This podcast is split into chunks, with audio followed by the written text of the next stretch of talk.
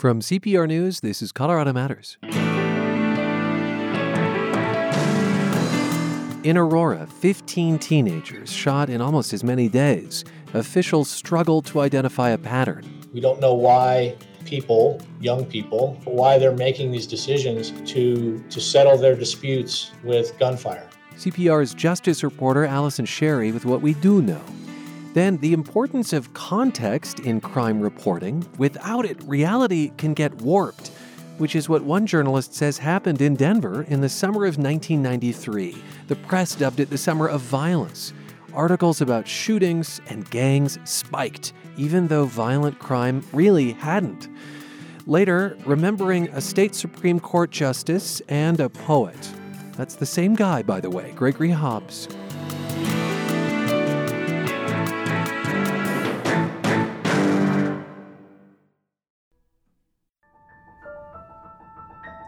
As you enjoy the gifts of family and friends during this holiday season, all of us here at CPR would like to thank the members, businesses, and volunteers who are such a vital part of the work we do every day.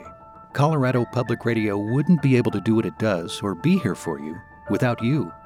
Thank you for being a part of the Colorado Public Radio community, and on behalf of listeners all over Colorado, thank you for your support. Happy holidays. This is Colorado Matters from CPR News and KRCC. I'm Ryan Warner. Stress, social media, bullying, the pandemic.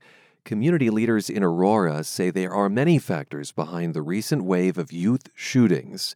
But while the causes may be many, immediate solutions are few. CPR's justice reporter Allison Sherry has been talking with people in Aurora about what's happening. Hi, Allison. Hi, Ryan. Let's just remind people what is going on. 15 teenagers have been shot in 20 days, just in the past month. Yes, but this rash all happening within just a few weeks around Thanksgiving ranked Aurora as one of the most violent places to be in the United States in November. Have there been any arrests? There have been some. Two teens were arrested for the first mass shooting that was at a park next to Aurora Central High School when six kids were injured. And three other kids faced charges for the second mass shooting, which happened a few days later at Hinkley High. There was a third mass shooting. That was just last weekend at a party off of East Colfax, and there were no arrests in that case so far. Are any of these shootings connected as far as police know? So there's no evidence at this moment that any of the shootings are connected. I spoke with Aurora Deputy Police Chief Darin Parker. If they were to be connected, it's an easier explanation, right? One group got mad at another group, you know, the first incident happens and then there's a retaliation, you know, that kind of a thing. It, it provides an explanation. We don't believe we have that at this point. So it is concerning. We don't know why people, young people, why they're making these decisions to to settle their disputes with gunfire. Police do believe one of the shootings, the Hinkley High shooting, was connected to gangs, but they don't know about the others. At least that's what they're saying now. Okay, obviously something they're investigating. Mm-hmm. What are people who work with kids saying about what's happening? Well, you know, the factors behind youth violence are complicated. And I don't just I don't want to say that it's any one thing because no one I talked to said it was just one thing. But almost to a person, they cite an increase in isolation and trauma and mental health problems teens are facing coming into the school year. Hmm. You know, it was likely exacerbated by the pandemic, all the time alone, but really these are issues that have been ongoing for a long time. And obviously, some of this stuff is really complex. Some of these teens have fathers who are already in the justice system, some have absentee families or abuse in their pasts. You know, in other words, the pandemic may just be underlining stuff that's been in existence for a long time, but it's made it all pretty acute. One man I talked to is a violence interrupter named Jason McBride. A violence interrupter? A violence interrupter. He compared the situation to someone who's been in solitary confinement. The pressure they're under just keeps building and building until they explode. I also spoke to Lawrence Gauchon, who's also a violence interrupter. He works at an organization called GRASP. He talks about the situation this way It's getting hard for me to go to work because every time I go to work, it's violence like before the pandemic, we at least had the opportunity to have some some um, some victories. Like we'd have the violence and all that, but we were able to connect with the kids and sit back and laugh and joke and have these events and see and see the progress these children were making.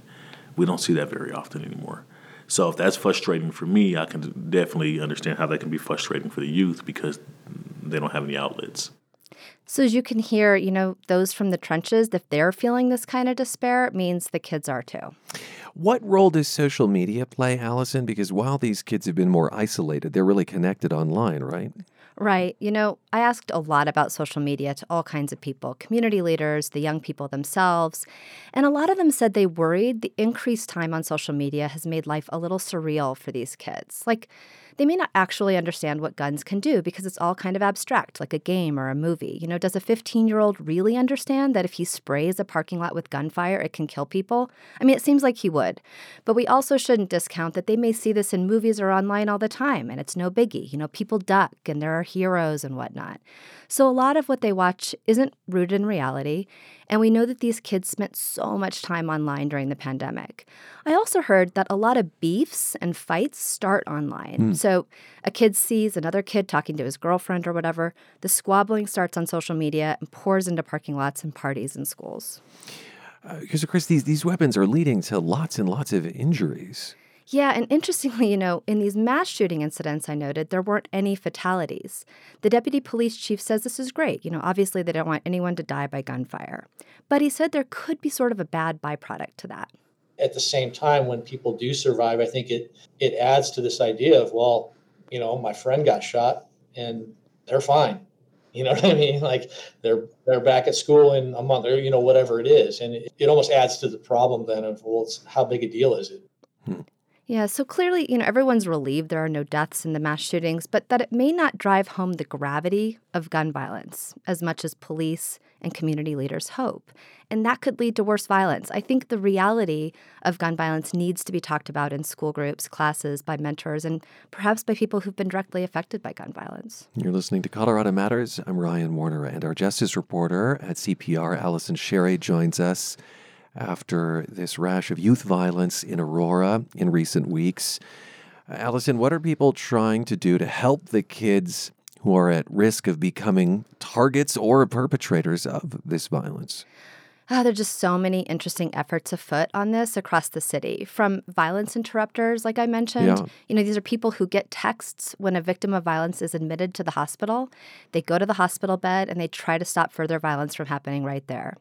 There are also these mentoring programs that start with at risk kids as young as eight years old. And there are eh, violence intervention strategists who work on sort of a bigger level to try to get kids to divert anger into more productive ways.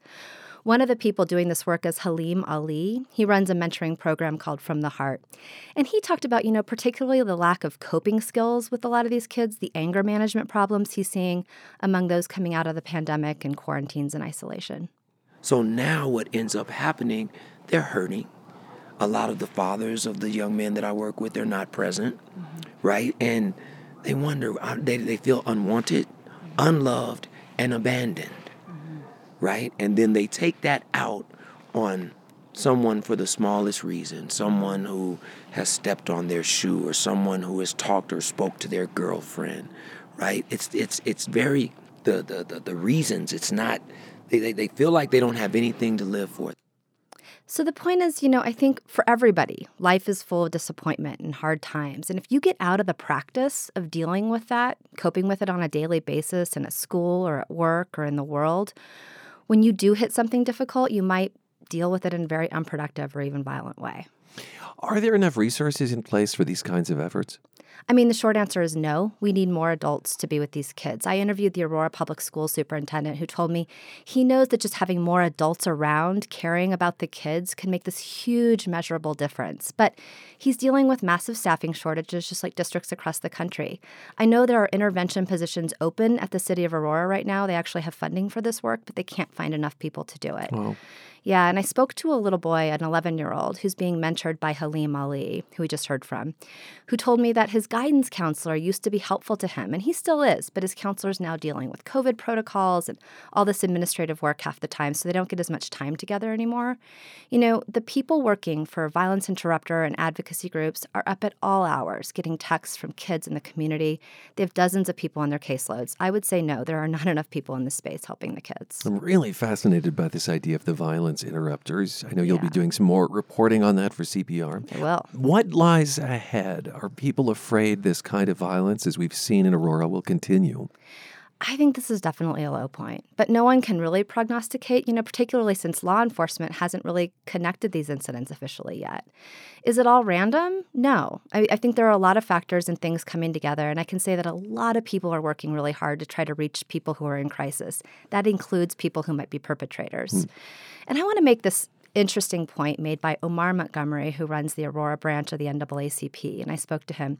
He said that kids are showing signs of isolation and bad behavior, but so are adults.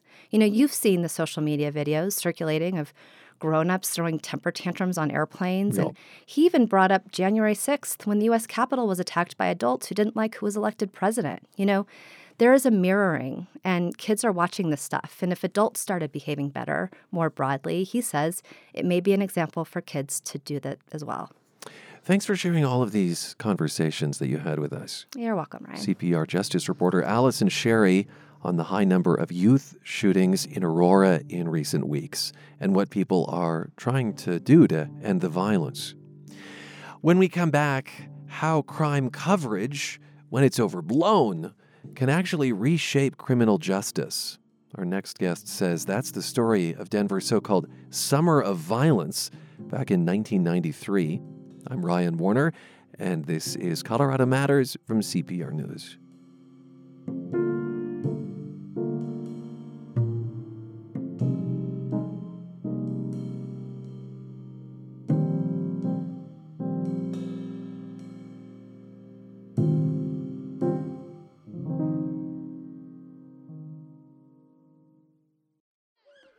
If it's true that all you really need to know in life you learned in kindergarten, what happens when you miss kindergarten because of a pandemic?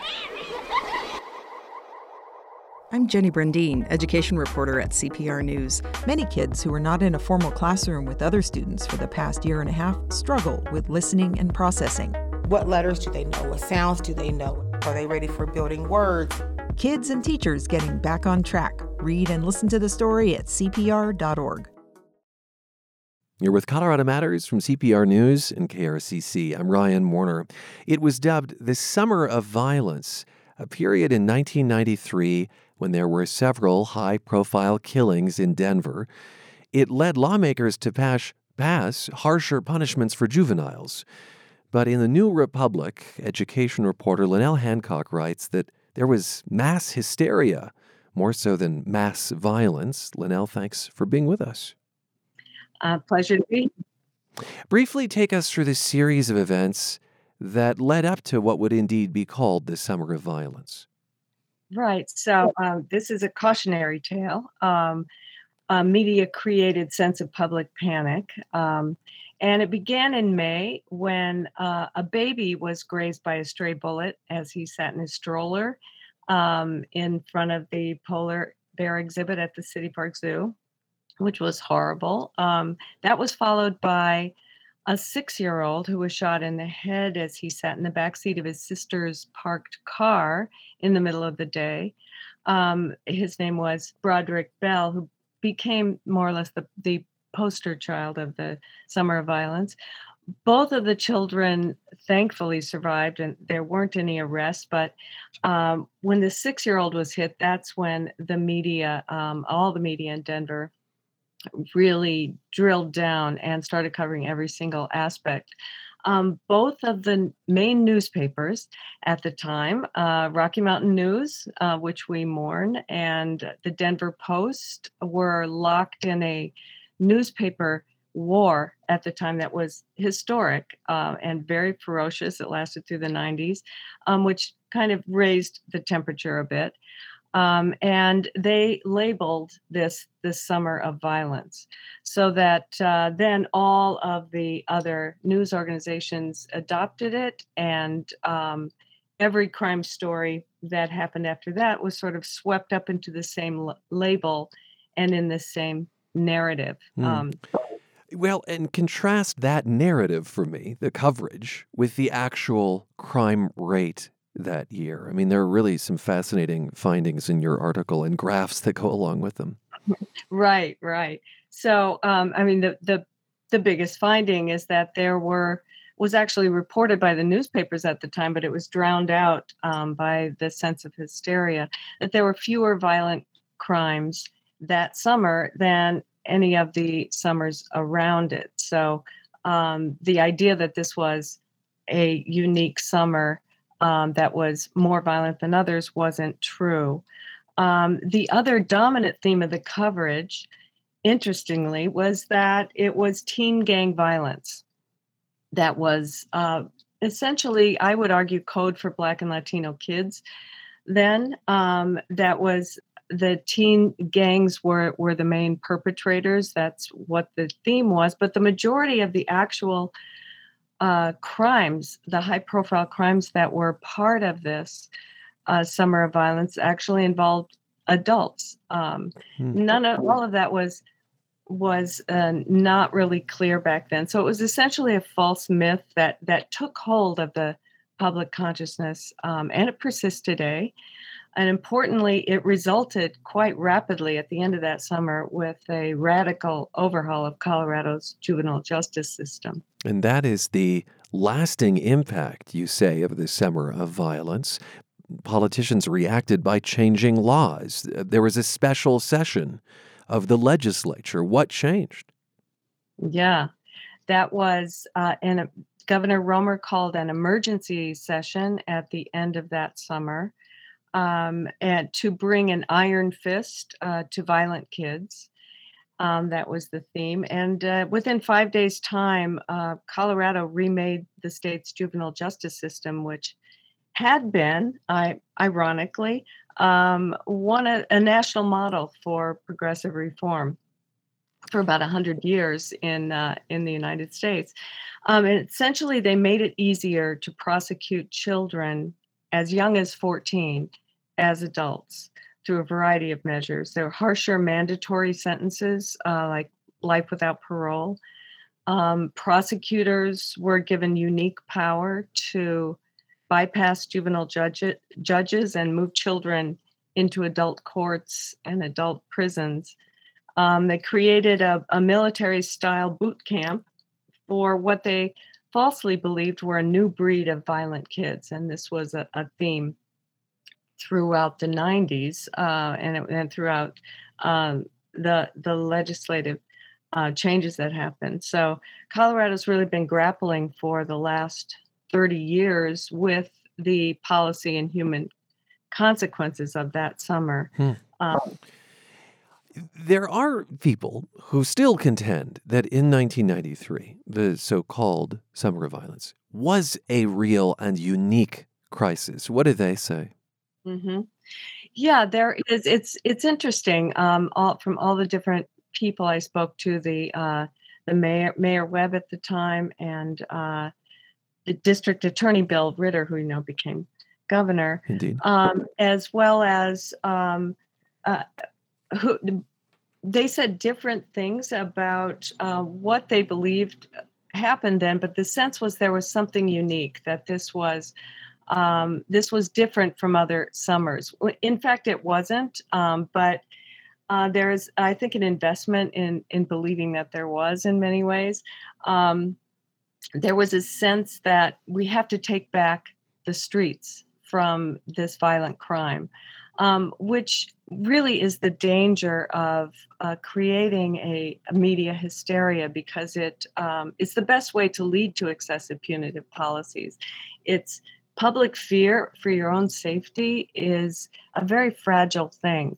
Um, and it can be easily manipulated. So um, people will feel fear if they read about it constantly and they have no other reason to to think that their lives are not in danger. So um, it, uh, so that was that was part of what their problem was. Then I would the opposite. Someone who was very had a very different take uh, which I think is more realistic, was Reverend Kelly, who was a um, anti-gang activist, and you could call him a violent violence interrupter. I heard your your your, your Aurora no. um, and, discussion. Uh, this is Leon Kelly.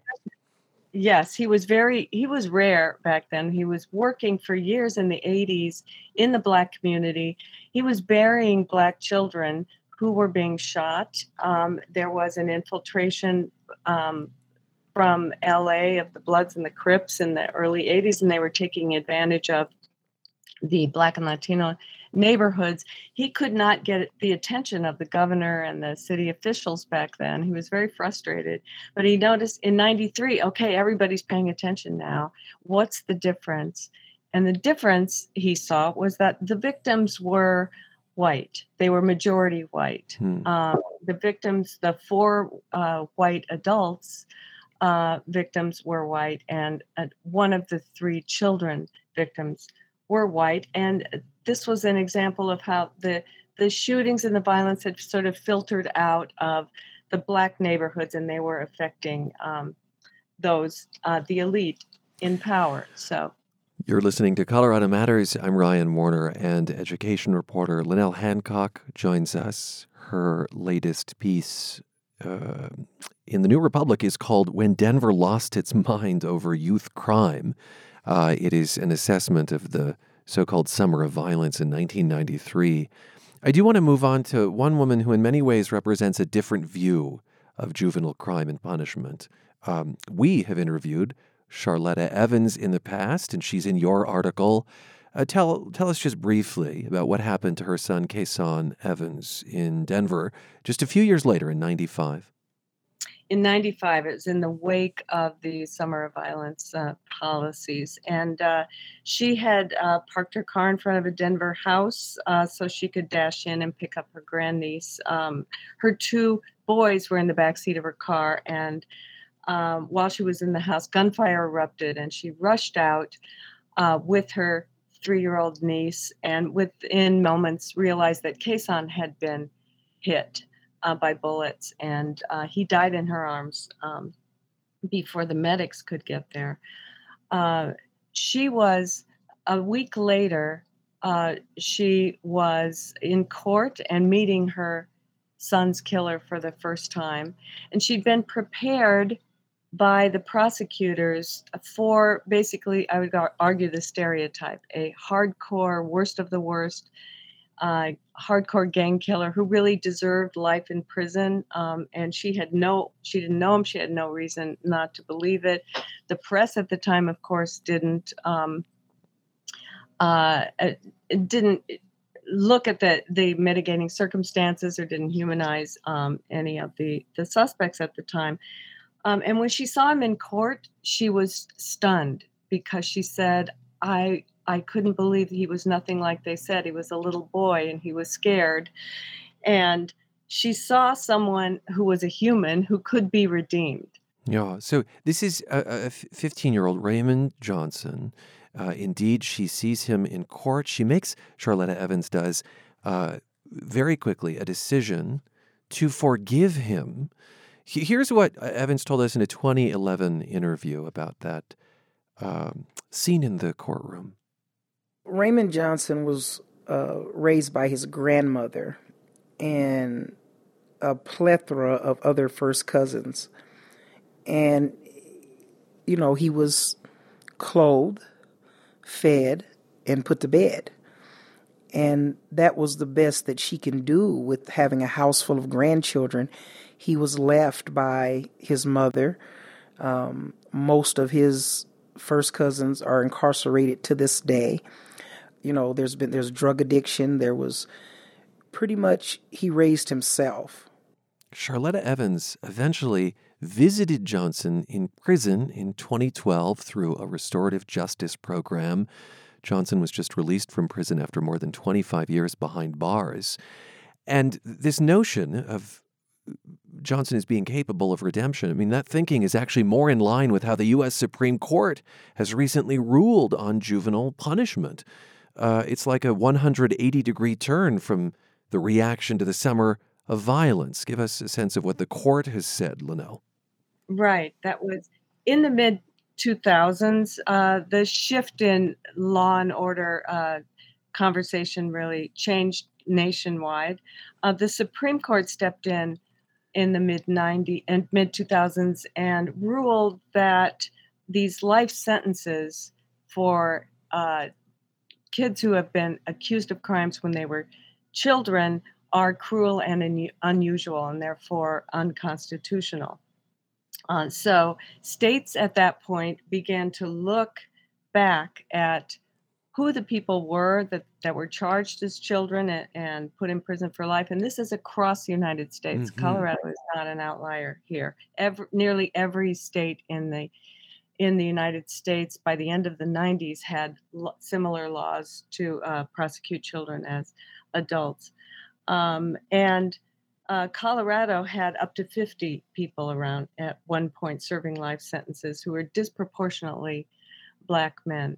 Uh, so the, the courts have said uh, a number of things, and one of them was they relied on neuroscience um, really uniquely and um, in their decision, saying uh, juveniles are not quite their brains and their their developmental levels are not uh, quite finished yet. Right, they aren't quite adults yet, and so they shouldn't be subject to uh, to the same punishment as adults. It's wrong for them. They have more of a chance of, of redemption and rehabilitation.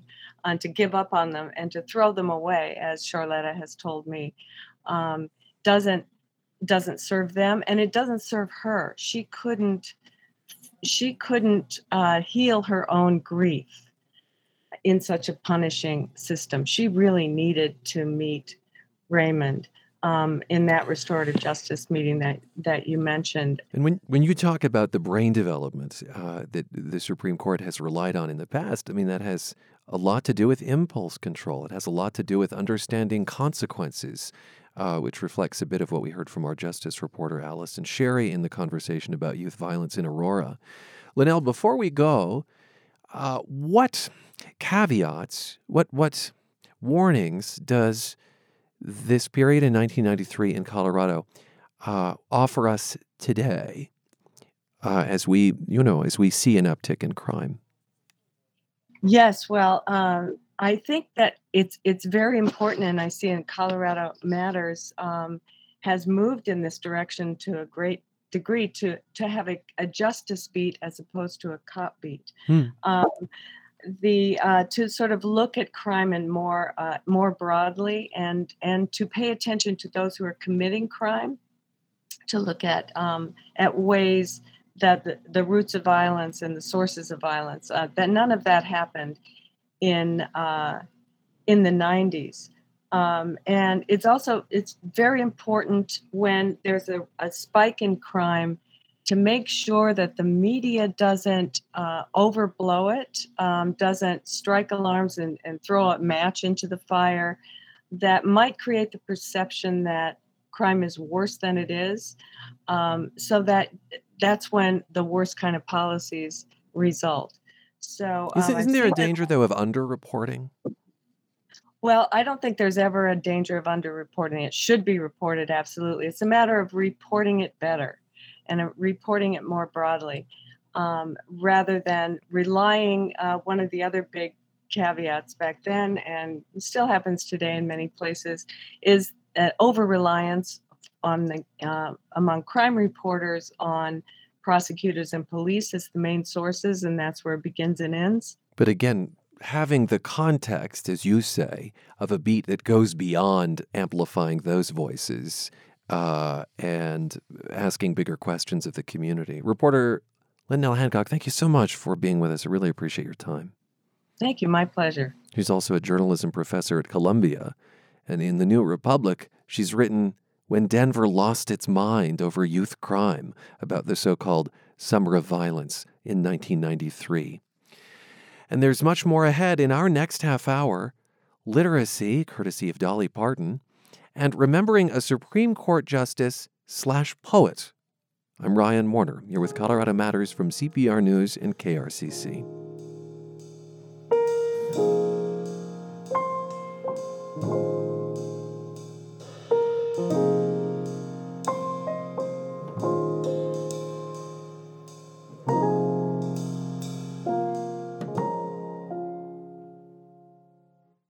If you have a car that you've been meaning to get rid of, just sitting around in your driveway or garage, you can clear out that space and make a difference at the same time by donating it to Colorado Public Radio. The process is easy and safe, and your donation can be handled online without any face to face interaction. The proceeds of your gift will help financially support CPR. Start the process now on the support page at cpr.org.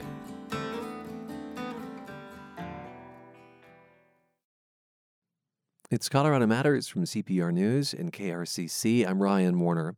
The governor is scheduled to join us next week, just as the Omicron variant's been detected in Colorado.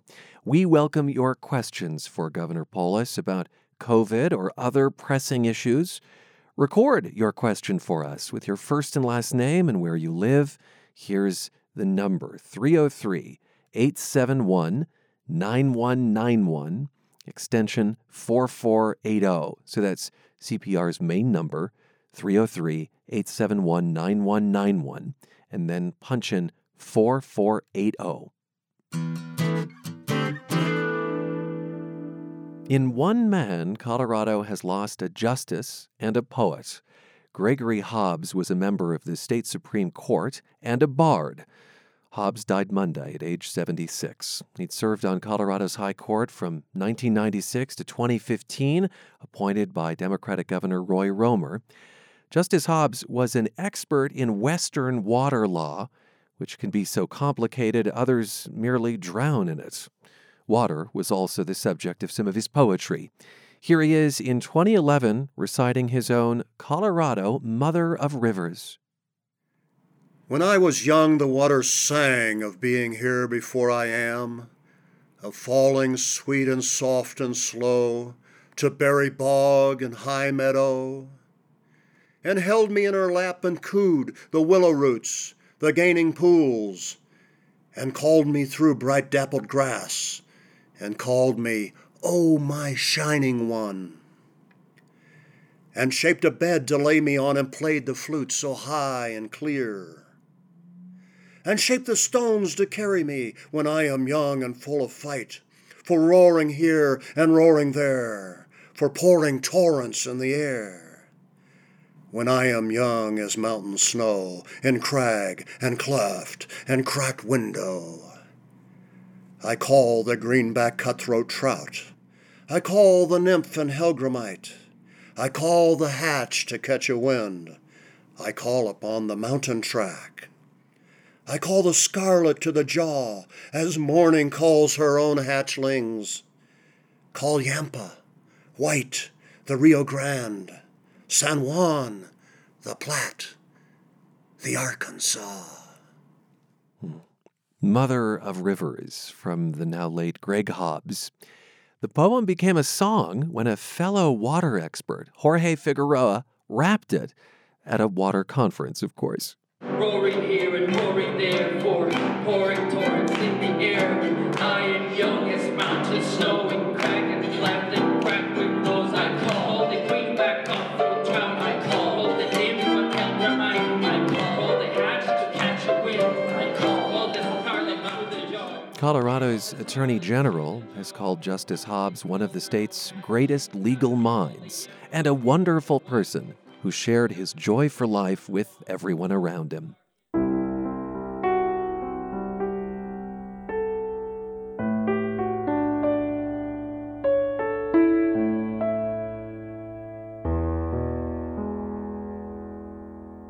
Alzheimer's disease forced Rebecca Chopp to step down as chancellor at the University of Denver. That was in 2019. Previously, she'd been president of Colgate University and Swarthmore College. Dementia is difficult for anyone, but there are unique struggles for educators like Chopp. Since leaving DU, she has opened up about her journey, so has her husband.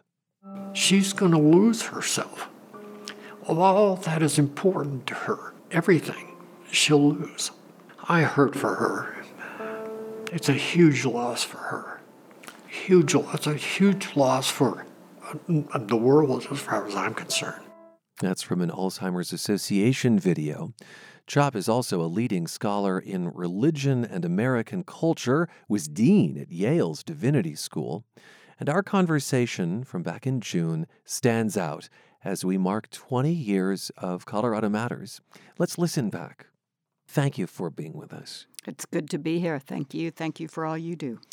Announcing your departure from DU, you said it was because of a quote, complex neurological disorder. Why did you call it that at the time?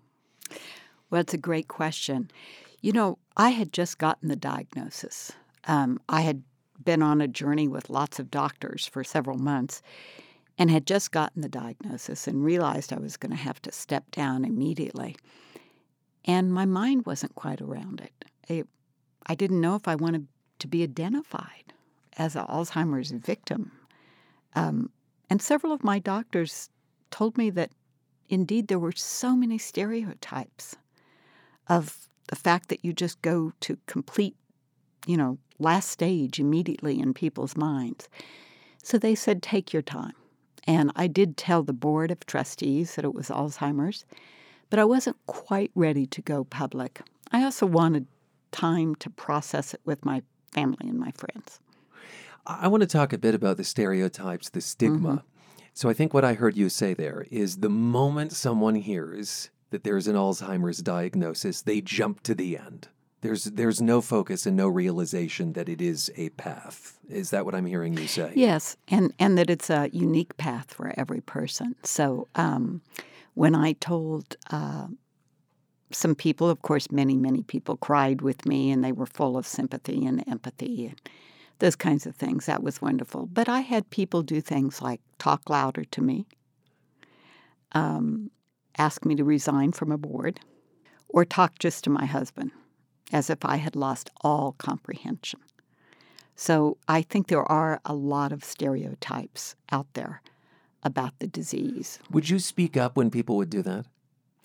Um, I just kept talking to them, and, and I usually use humor. So I usually say, "No, my mine may dissolve. My hearing's quite good." so, my mind may dissolve. My Yes. hearing's quite good. It's maybe a little gallows humor. yes, a little gallows humor. Mhm. Mm.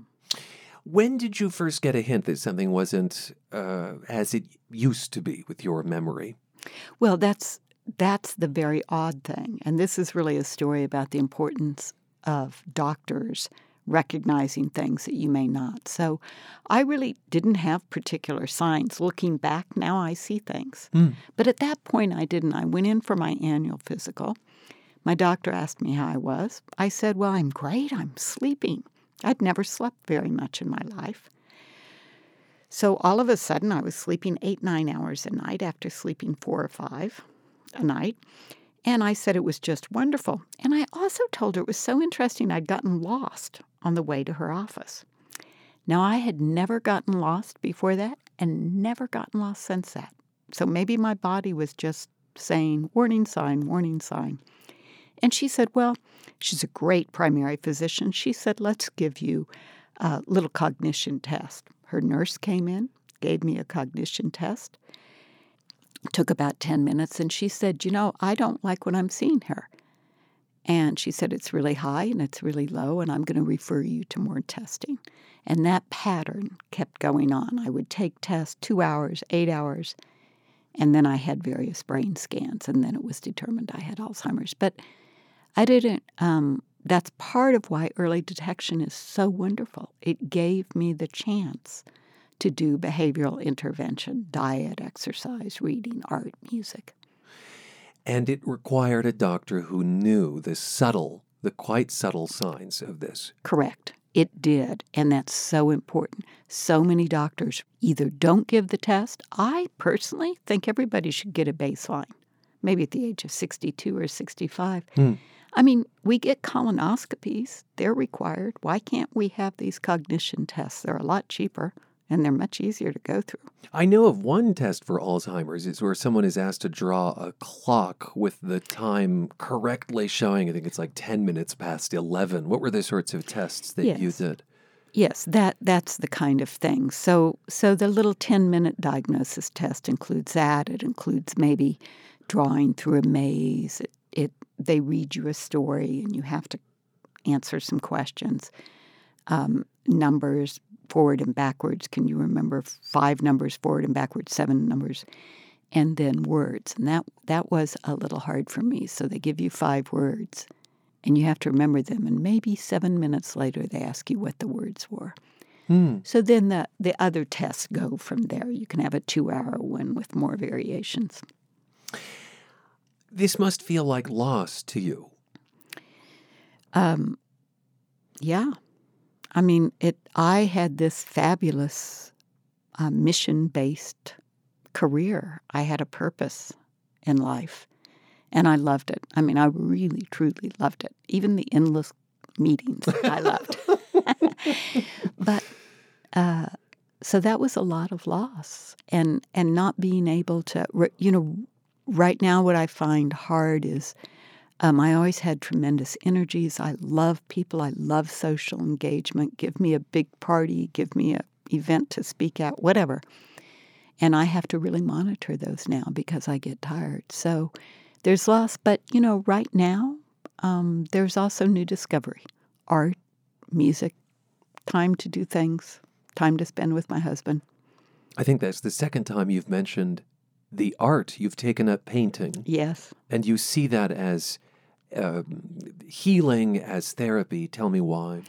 Well, anything that establishes kind of uh, new neural pathways or plasticities, especially me, I was so, I'm going to use these common terms, you know, kind of left brain, you know, alpha, um, to do the kind of meditative right brain of art, the visualization has been really powerful. And it, the kind of art I do is portrait painting. It's realistic portrait painting, so it it requires a lot of thinking and studying and taking lessons. And you were not painting before this. Never, so, never. So you've learned something when Everything. you say forming new neural pathways. Yes. Mhm. Mhm. Mhm. Anything else you're learning? Well, I'm. Uh, I joined a choir. I moved into a senior community. My husband and I decided that we needed to uh, do that, and it would be easier for both of us. So we found a great one uh, called the Ridge out in the foothills, and they have a choir. So um, this Friday, I'm taking my first voice lesson. So Did you d- decide to make that move in part because of the kind of continuum of care you can expect at a facility like that? Correct. Given what your journey is likely to be? correct. So Mhm. they right now we're in independent living. They have assisted living. They have memory care. What are some of the signs of Alzheimer's you notice these days? Has it changed much? Yeah, it's. Um, I'm very fortunate that my cognitive tests have remained stable for two years, um, but I have noted more memory lapses, uh, short-term memory, especially. Um, Give me an example of when that happens. Okay, the other day somebody called me to talk about a. a he was a fitness trainer, somebody I'm interested in in doing some work with, and uh, my husband was there, heard the call. The next day, I'd completely forgotten it. Uh, very, very common for me to book appointments over one another. So we keep now an old fashioned paper calendar, and I have to remember to go to it all the time. Um, And, and to write immediately down things you commit to. immediately. Uh-huh. I mean, yeah, run to that paper calendar. And um, then social issues. Um, I can't be in large crowds. Um, um, ambient background noise uh, bothers me. Um, I can't handle a lot of. Um, I, I like to say um, that I have a prescription from my doctor to avoid toxic people. Okay. So I really can't uh, deal with uh, a lot of toxic, mean kind of stuff. Now, we, none of us like it, but we always have blinders or screens or kind of armor. And I think what happens when you have, um, for many of us, when we have this disease, is that our emotional shields start to go down. And so it is more upsetting. And you have to avoid being upset because that adds stress, and stress is the worst thing you can do for your brain. You are a scholar of religion and American culture. I mentioned you were dean at Yale's Divinity School. Do you look at this experience through a faith or a religious lens? Absolutely. And Yes. what what does that tell you? Well, I don't. Um, it- you know, I think for me, it's part of one's journeys, and I'm a I'm a Christian um, by practice, and and so we have scriptures that are full of lamentation and sadness, advice about being peaceful. Um, I was just reading in the Gospel of John how um, all the struggles uh, in life are also ways to give witness, so to speak. Um, I'm not a I'm not an evangelical, and I don't use that kind of evangelical language, but I do use the language of giving witness to love, to caring, uh, finding joy in in nature and beauty and things like that. So I, I find it actually an incredibly spiritual time, maybe because it's given me the time to slow down.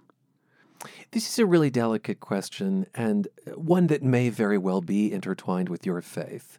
But is, is there a point of decline where you'd rather not live? Have you had those thoughts or even those discussions? Oh, absolutely. Absolutely. Um, you know, for me, it's a it's a point when I can no longer engage uh, with others when I don't know my husband or my son or my close friends. When I take no enjoyment, and instead I take the earth's resources.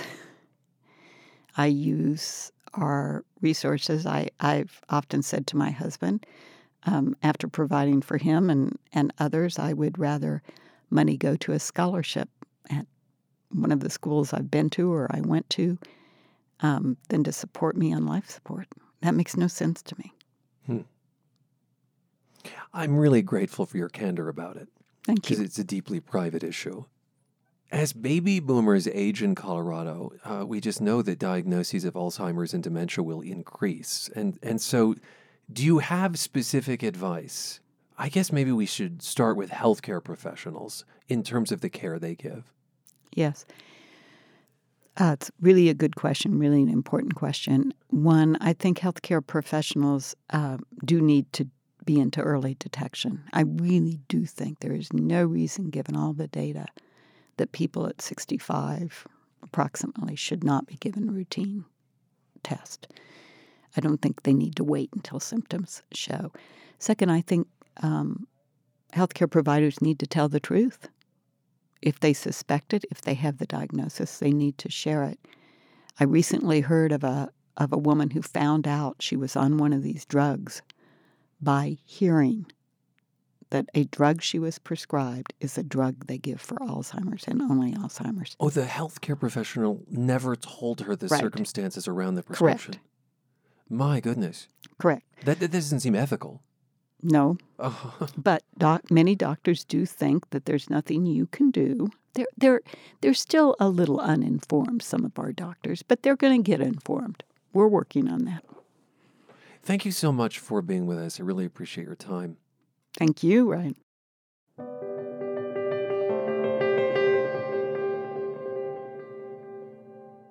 Rebecca Chopp of Lakewood stepped down as Chancellor of the University of Denver in 2019 after she was diagnosed with Alzheimer's. Chopp more recently has volunteered with the Alzheimer's Association of Colorado to help people understand the disease, and we listened back to that June interview, which stands out as Colorado Matters marks two decades on the air.